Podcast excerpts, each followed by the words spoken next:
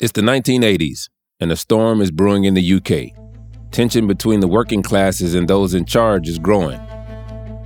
Political consciousness was kind of raised in the mid 1980s with the miners' strikes. That's Lindsay. Lindsay started getting into politics when the government began shutting down coal mines across the UK, including in her hometown of Liverpool. I became properly politically active in about 1987. The closure of the mines left a lot of people she knew out of work and out of pocket. People started protesting. And it wasn't just the miners, people from all walks of life were getting involved.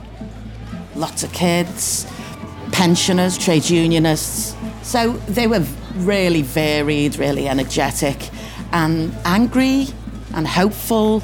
And you would just come home feeling like you, it would spur you on, you know, it was like a driving force.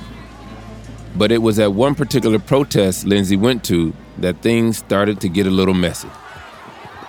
We stood and watched basically as police officers dragged protesters through the police lines. Dozens of officers were mounted on horses, dressed in full riot gear, carrying weapons.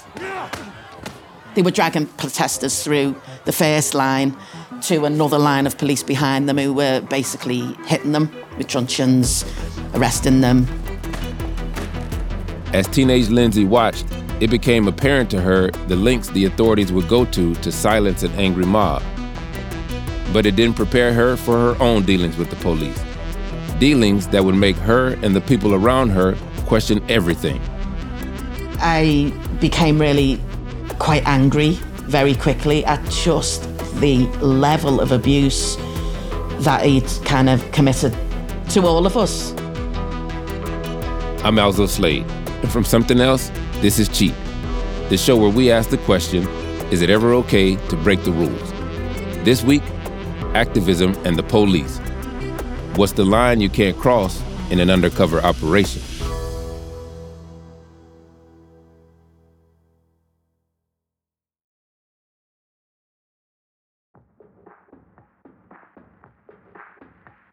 It's fair to say activists and the police don't have the best of relationships.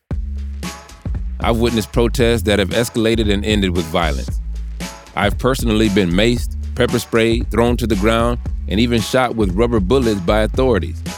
It's easy to have contempt for police in situations like this. But that's the thing. Both sides usually blame each other. The police say they're just doing their job, and the activists think the police can't wait to use force on them. These battles are played out in plain sight. They're filmed with camera phones, and people are sometimes held to account. This, however, is the story of what happened when the war went underground, and the police implemented cloak and dagger techniques that really blurred the line between what's acceptable and what isn't. It's 2015 and British Home Secretary Theresa May is due to give a statement in Parliament. On her agenda today is the police, specifically those tasked with policing political activists from the 60s and onwards.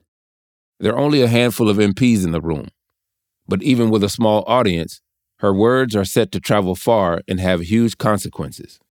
Given the gravity of what has now been uncovered, I have decided that a public inquiry, led by a judge, is necessary to investigate undercover policing and the operation of the But what exactly was Theresa May talking about? What had the police done to warrant a public inquiry? Who better to ask than an actual cop? Yeah, I'm Jack Morrell. That's Jack, a true crime novelist and host of the Psycho Killer podcast. But before writing about crime, he was fighting it. I was a British police officer for my 30 year career from 1985 to 2015. Jack was an officer in the UK in the 1990s, at a time when the police were taking a lot of interest in political activist groups, specifically animal rights activists. So much so that they set up a whole unit to monitor these groups. I think it was the National Public Order uh, Intelligence Unit was formed in the UK to sort of coordinate how uh, the UK deals with it the National Public Order Intelligence Unit. A lot of words that don't even make a good acronym. Amongst other things, the NPOIU were involved in trying to get a gauge on what protests were happening and where. How will they be travelling? What are the motivations? And to try and consider whether it's all going to go wrong, whether there's going to be disorder, damage. In order to get this information, the cops needed, well, you know, informants, a snitch basically. Someone within these activism groups that was willing to share with the police the who, what, when, how, and where of upcoming marches and demonstrations. The idea that police informants were somebody smoking a cigarette in a bar and writing stuff on the back of a cigarette packet weren't quite true. The, the term now is uh, covert human intelligence source.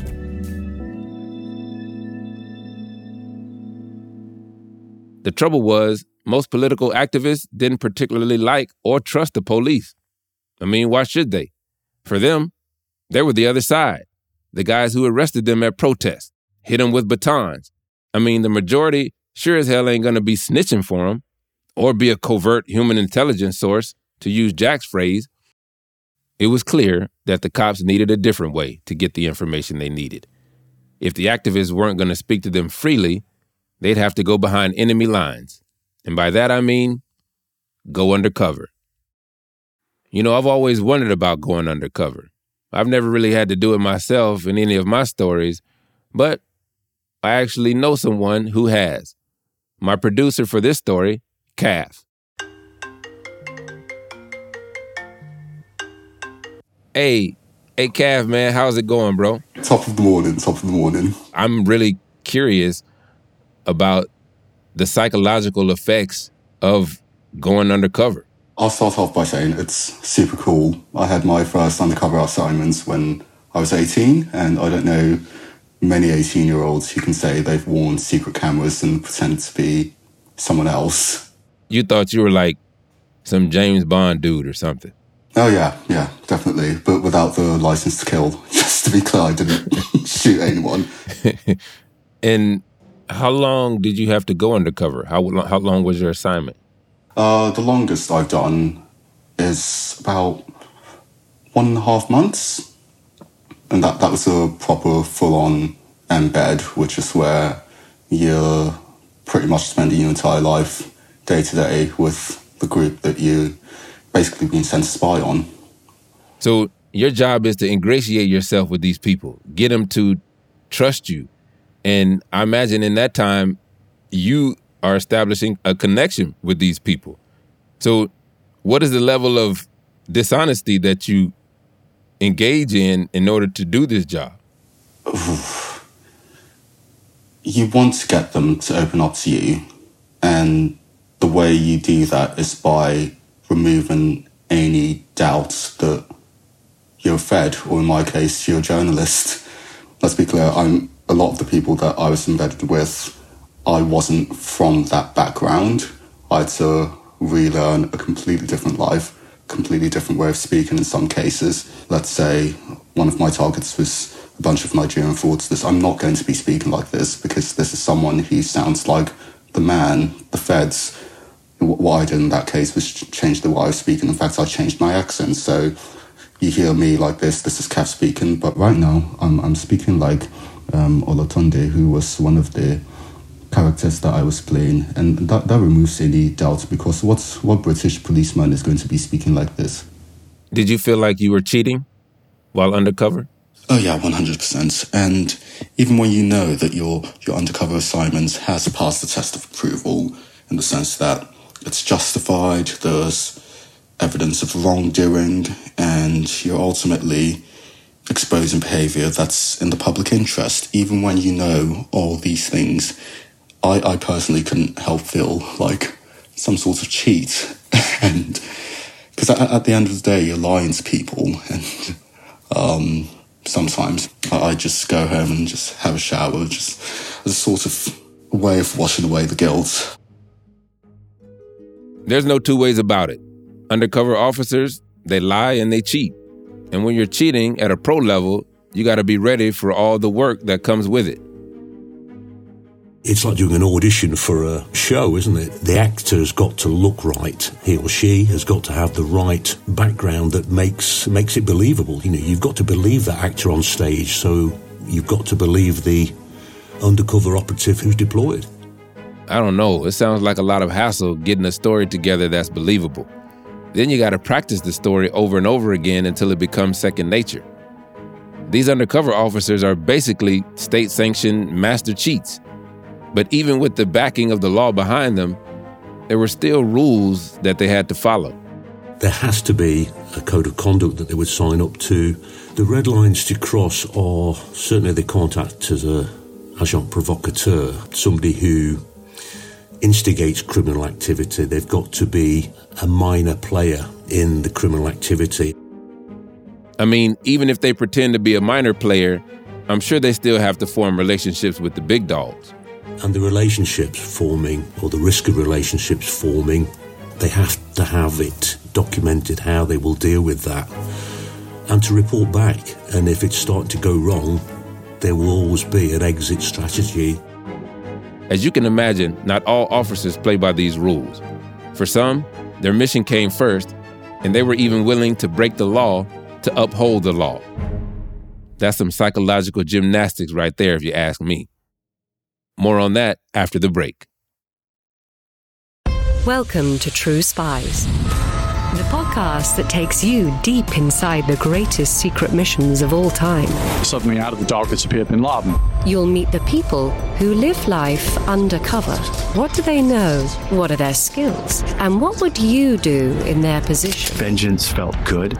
Seeing these people pay for what they'd done felt righteous. True Spies from Spyscape Studios, wherever you get your podcasts. Have you ever felt like escaping to your own desert island? Jane Gaskin did exactly that, trading in the family home to begin a new life in the tropics. But she soon discovers that paradise has its secrets. I'm Alice Levine, and this is The Price of Paradise the island dream that ends in kidnap, corruption, and murder. Wish you were here? Follow The Price of Paradise now, wherever you listen to podcasts. We're in the 90s. It's about a decade after the mining strikes in the UK. People have largely moved on from that issue, but protesters haven't stopped.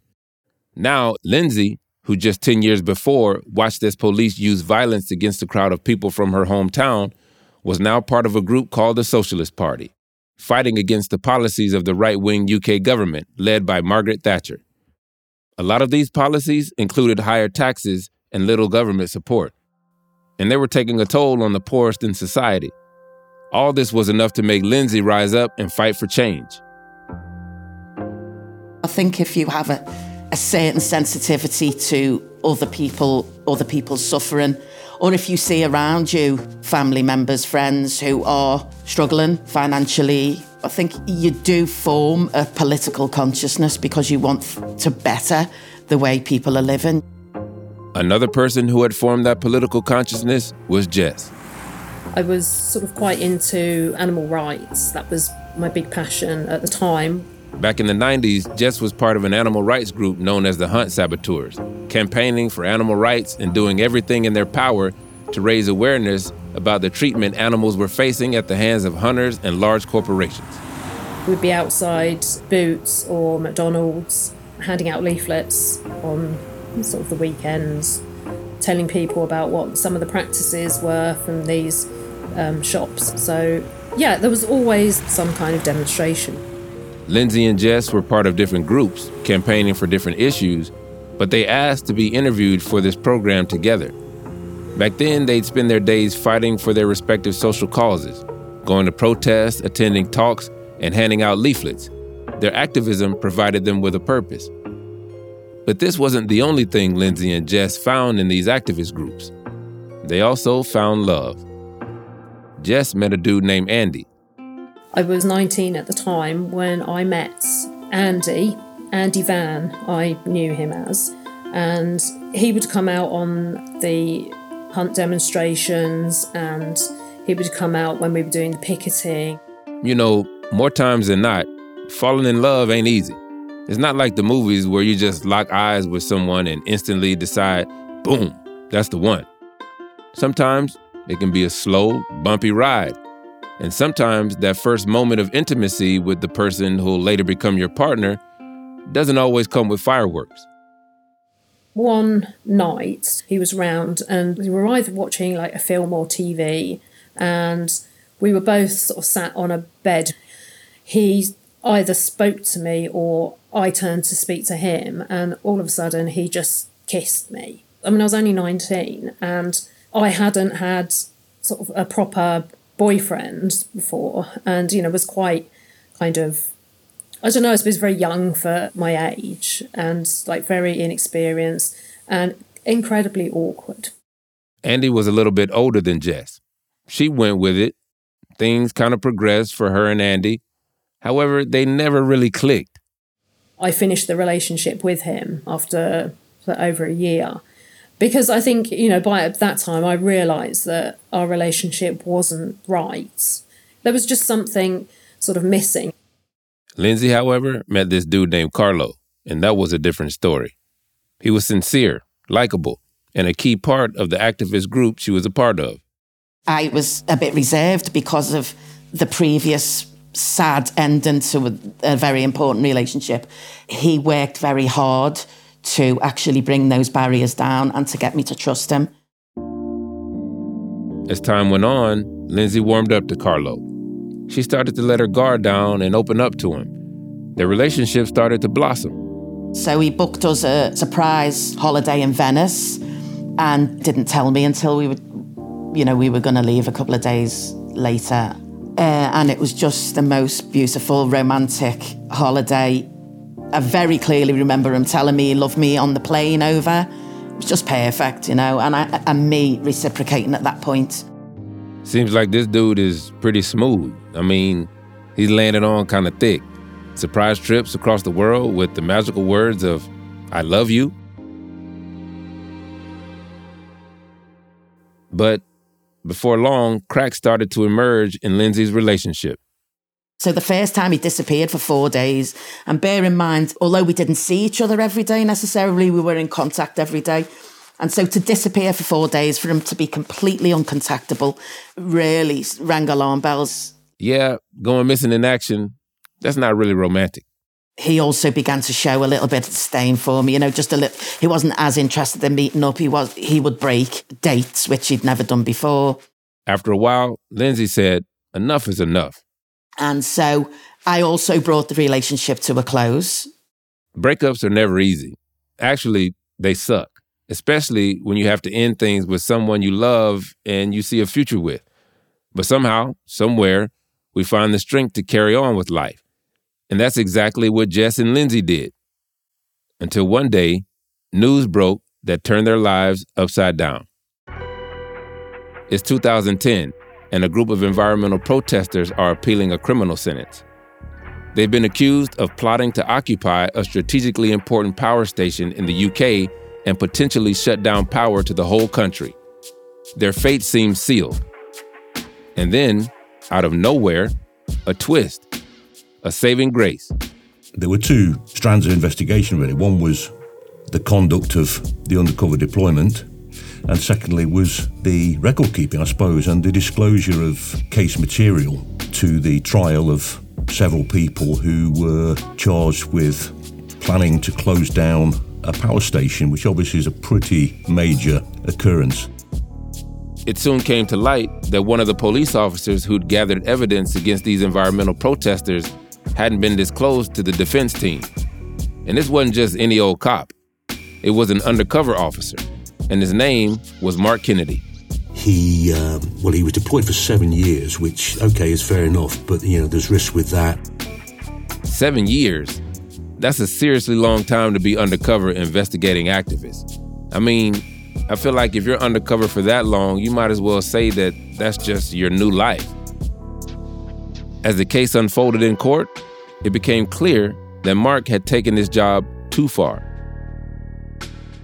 It turns out that in the seven years he was forming long term sexual relationships with some of the activists who who he was he was deployed against. So this cop, Mark Kennedy, who'd been given strict rules not to form any intimate relationships, decided to, well, break these rules and form intimate relationships. Now, rule breaking is bad, but what if he had a reason, an excuse? Going undercover comes with a lot of stress, a lot of pressure. And Mark Kennedy's deployment wasn't your standard undercover op. Most ops last around 12 months, and then it gets reviewed. Kennedy was undercover for seven years. And when you're living a double life for that long, do you even remember who you were in the first place? Surely you're bound to crack at some point. Mark Kennedy claimed this Stockholm syndrome, where, if people have heard the term, where people, uh, particularly with, have been hostage, they, they start to develop a sympathy and even a, a relationship and attraction towards their captors. No, no, no, no, no, no, no, no. Wait a minute. Captors? Who's the captor? The cop going undercover? Dude, you may get messed up in the head from undercover work, but a captor? Nah, I don't think so. If he's deployed for seven years in such a covert way, you know, his own relationship, whether he's married, his own family, they're going to, you know, that relationship with his family and his immediate people around him is going to suffer. And then he's vulnerable to forming new relationships. And this is what clearly what happened. Now, I'm not condoning it, it's wrong, it should have been managed better. But human beings, even covert police officers, you know, have, have weaknesses. When this information was discovered, the case against the environmental activists was dropped. But that was only the beginning. Many more activists outside the case started to suspect they too had been spied on, and they were demanding an investigation. I mean, can you imagine the head scratching from all the activists? They were probably looking at the person they were dating like, wait a minute, you came into my life kind of strong. Could you be a cop? In the end, those in power caved, and a public inquiry was launched to investigate the methods of undercover police officers working for the National Public Order Intelligence Unit. It's the public inquiry which promises to uncover undercover policing, the extraordinary, unorthodox infiltration methods used by officers over five decades. Here's a news report from the UK's Channel 5 News in 2015 and we'll look at the extent to which police had sexual relationships with members of activist groups to manipulate them. I got a um, a message from somebody on Facebook, and then sort of brought up this, you know, oh, have you seen this about the spy cops? And he said basically, oh, there was, um, you know, we now know that there were undercovers in our groups, and you know, some of them had been identified. This investigation known as the Undercover Police Inquiry, had published the cover names and photos of 69 undercover officers that had infiltrated activist groups from the 60s all the way through to the early 2000s. Eager to find out if her group had been targeted, Jess started doing some digging. So I'm sort of scrolling through and, you know, reading about stuff. It was then that she came across a face that she knew all too well. And then I come across a picture of Andy, and just it floored me to be honest. You know you can't it's just to describe the feelings and the thoughts that go through your head. Oh my god that's my ex.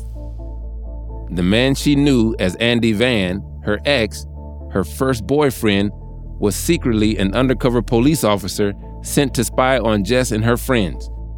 And he wasn't the only one Turns out Lindsay's ex boyfriend, Carlo, was also a spy cop. He was supposedly a locksmith. So when he wasn't with me, I thought he was at work. And when he was with me, I thought it was leisure time, but actually it was the absolute opposite. So he, when he was with me and us as a group of people, he was being paid. Then he'd go home to his family, wife, and young child who were just a few miles away from where we often stayed together.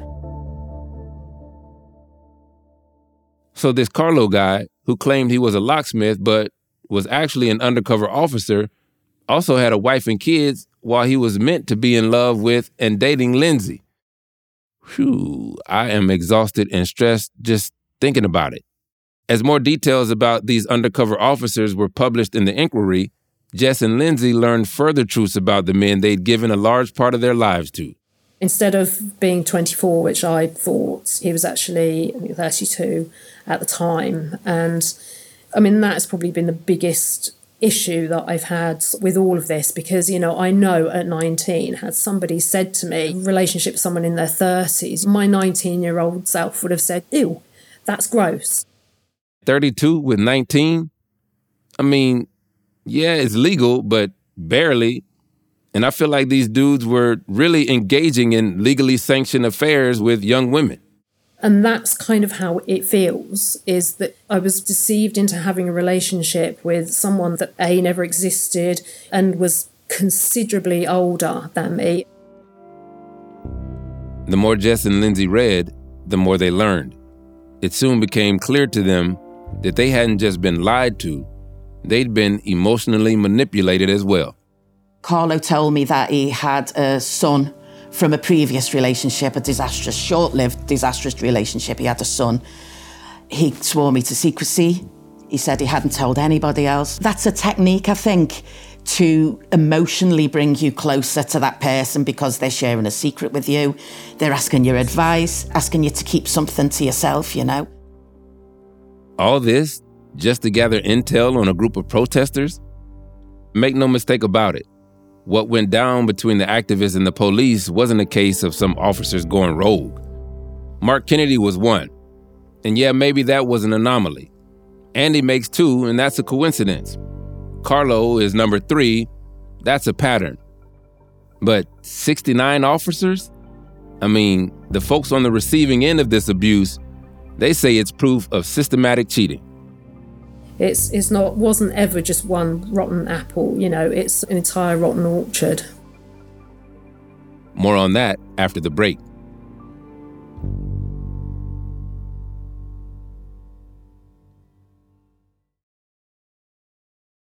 Many of the officers involved deny any wrongdoing. Some of them claim that they were simply doing their job. You know, completing their mission of protecting society we can assume that this undercover officer provided valuable intelligence of other activities and other things happening in different places in the country. When I've been involved in stuff, I've had to do something that I do out of my duty, and I, I know it's it's justifiable and proportionate. Whether I have any sympathy with one or the other, you've got to put that to one side. You got to ask yourself, though, in a world where there are terrorists, rapists, murderers, drug dealers, fraudsters, why go to such extreme lengths to police a group of people who are simply exercising their democratic right to freedom of speech? I mean, yeah, some protesters were committing what could be deemed as criminal damage, but does that mean they deserve to be spied on, emotionally violated, and their privacy invaded? The Undercover Policing Inquiry have told us that over a thousand political groups were infiltrated since 1968. And those are like, you know, groups like the Young Liberals, you know, the Campaign for Nuclear Disarmament, peaceful groups, not necessarily radical groups. I think it's an exercise in political control.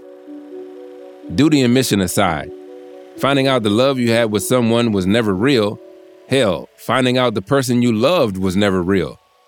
That shit hurts. For months afterwards, there was just this constant anxiety that I felt in the pit of my stomach. It was like constant butterflies. There was always an anxiety.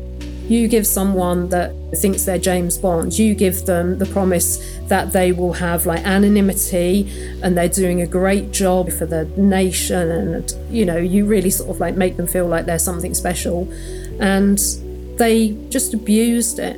You know, they abused every power that they had.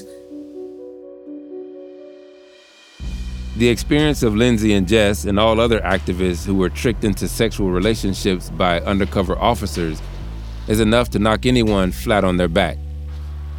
But just like they did in the 90s, these activists are continuing to fight for what they believe is right. The police have won their secret battle, but the war doesn't seem to be over just yet. Activists like Jess and Lindsay have regrouped their forces and have launched a counterattack. They formed a group called Police Spies Out of Lives. They're using the law to demand justice against the very officers of the law who wronged them all those years ago. Their efforts, it seems, are successful. They've even managed to get the cops to admit what they did was wrong and shouldn't have happened in the first place.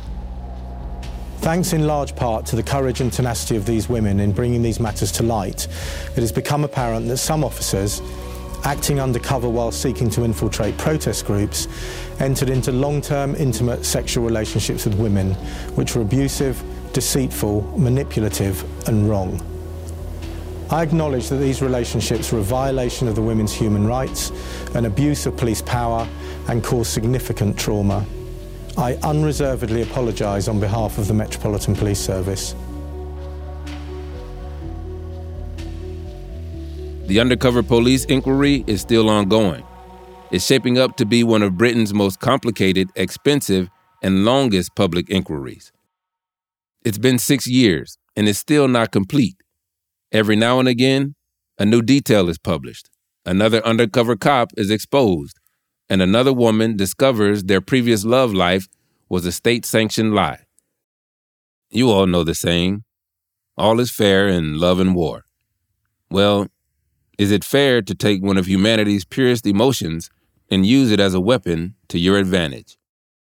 Basically, using love to win a war.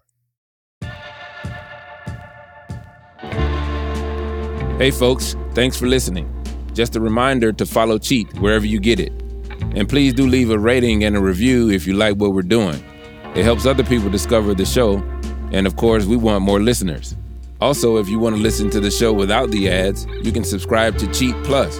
It's like Cheat, but better. It's just $2.99 a month, or if you're in the UK, £2.49. And you get all of this without having to listen to those annoying commercials. Just go to Apple Podcasts and hit subscribe instead of follow. You can try it for free now. Next week on Cheat. Coming out of a Chicago political system, I think there was the belief that you can do anything because I'm just horse trading for a better Illinois.